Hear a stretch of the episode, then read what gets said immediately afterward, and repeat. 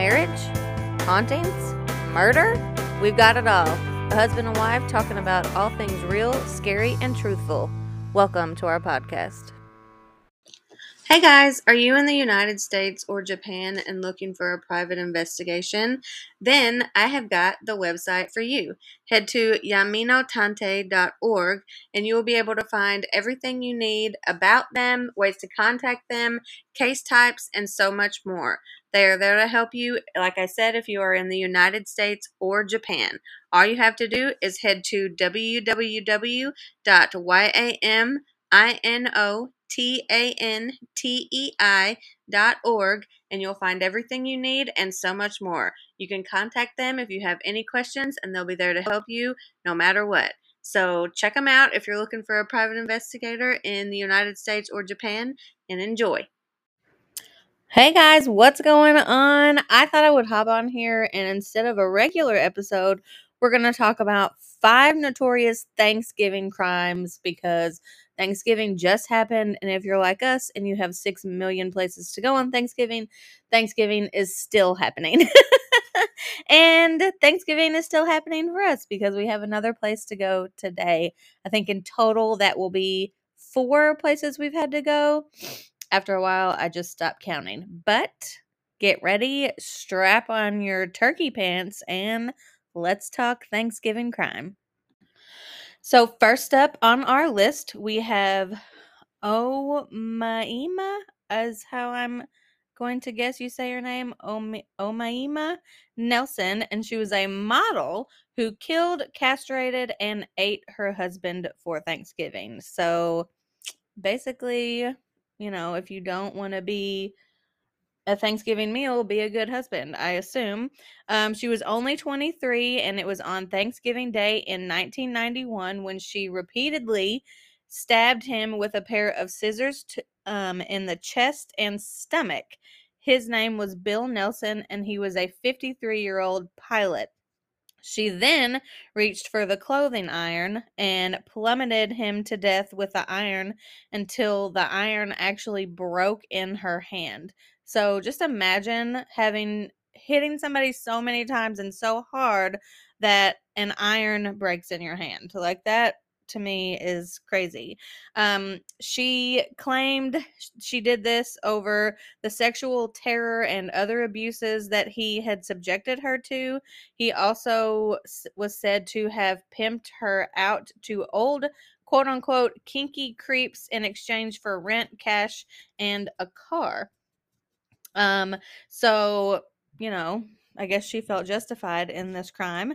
And once she killed him, she butchered his body in the kitchen floor, boiled his hands in oil to remove the fingerprints, and stuck his head in the freezer so she could later break out his teeth. She also made a point of castrating him as well. And then, of course, ate the parts that she wanted to. So, Never trust a Thanksgiving meal again. Next up is a man named Paul Michael Merhige, and on December November 26th, not December, 2009, he ate a wonderful Thanksgiving meal with his family. He had 16 family and friends over. Um, they were having fun, joking, laughing, eating. They even did sing alongs. And then after dinner, Michael decided, you know what? It's time. So he whipped out a handgun and killed four relatives, including his cousin in law, twin sisters, one of whom was pregnant, and his cousin's six year old daughter.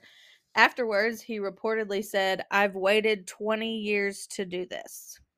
And you gotta wonder why. He eventually fled the scene and was captured and cut a plea deal for seven consecutive uh, life sentences to avoid the death penalty.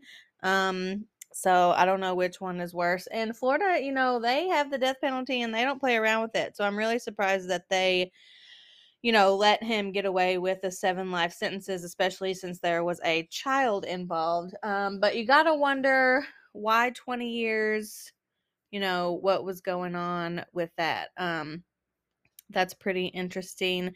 Basically, he was just not happy. You know what? I have a lot of questions. But really, when you look at in look into it a little further, he had a troubled history with his family.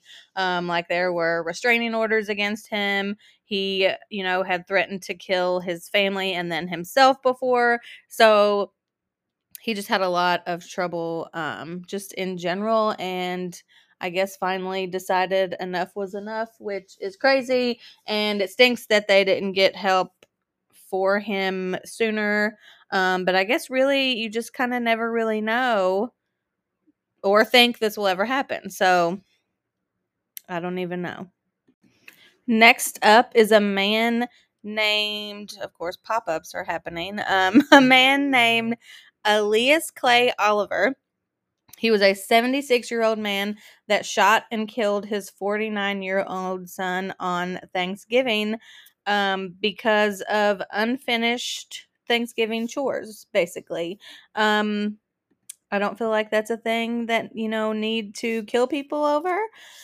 Um, basically, they had been arguing for most of the day about the son not doing chores, and it is unknown what chores they were talking about at the time. So, reportedly, the mother had asked the son to leave the house earlier in the day, and he refused. So, his dad had had enough and went upstairs and retrieved his uh, 357 revolver from the nightstand, nightstand and confronted his son in the garage. They exchanged about five words. The father said he was pissed and shot him over Thanksgiving chores. Um, basically, he said he sat down on the steps um, afterwards, still holding the gun, and then the wife asked him to put his weapon down, and um, he, you know, had shot his son, and what can you do? I guess um, what's done is done. So basically, it seems like maybe we should just not celebrate Thanksgiving anymore because why are all these crimes happening on Thanksgiving? Being around family is stressful. So next up is um, a man named Byron David Smith. Um, he was a retired security engineering officer with the U.S. State Department, and he lived in Minnesota.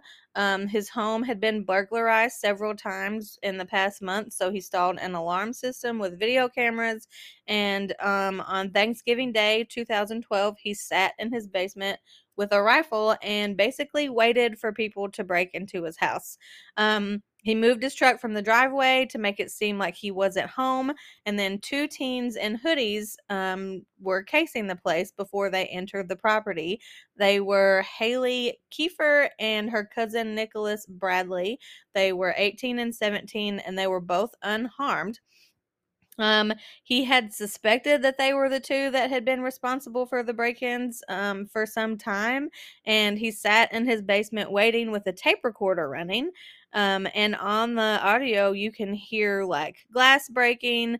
Um, he said things like, I refuse to live in fear. I feel like I'm just cleaning up a mess. I don't see them as human, I see them as vermin. Um, so, you know my husband is putting up our Christmas decorations. I don't know why I thought I could do this right now. so, like I said, the teens were unarmed and unharmed when entering the house, but he did shoot and kill them when they did enter the house. Um, so basically, like I said, he just sat there and waited on them to show up, and he basically just planned on killing them as they broke into the house. So he knew what he was doing. He didn't care at all. And last but not least, a short one. Shanika Alsop decided in 2012 that, um, you know, arguing about food being served over Thanksgiving wasn't for her, and she stabbed her half half brother in the neck with a serving fork. Thankfully, he did survive, but Shanika went to jail for first degree assault, second degree assault, and reckless endangerment. Um, and when I was in high school, people used to take food off of other people's trays, and we watched someone uh, stab somebody in the hand with a fork over food. So don't mess with people's food. But like I said, I just wanted to do a short and sweet Thanksgiving episode.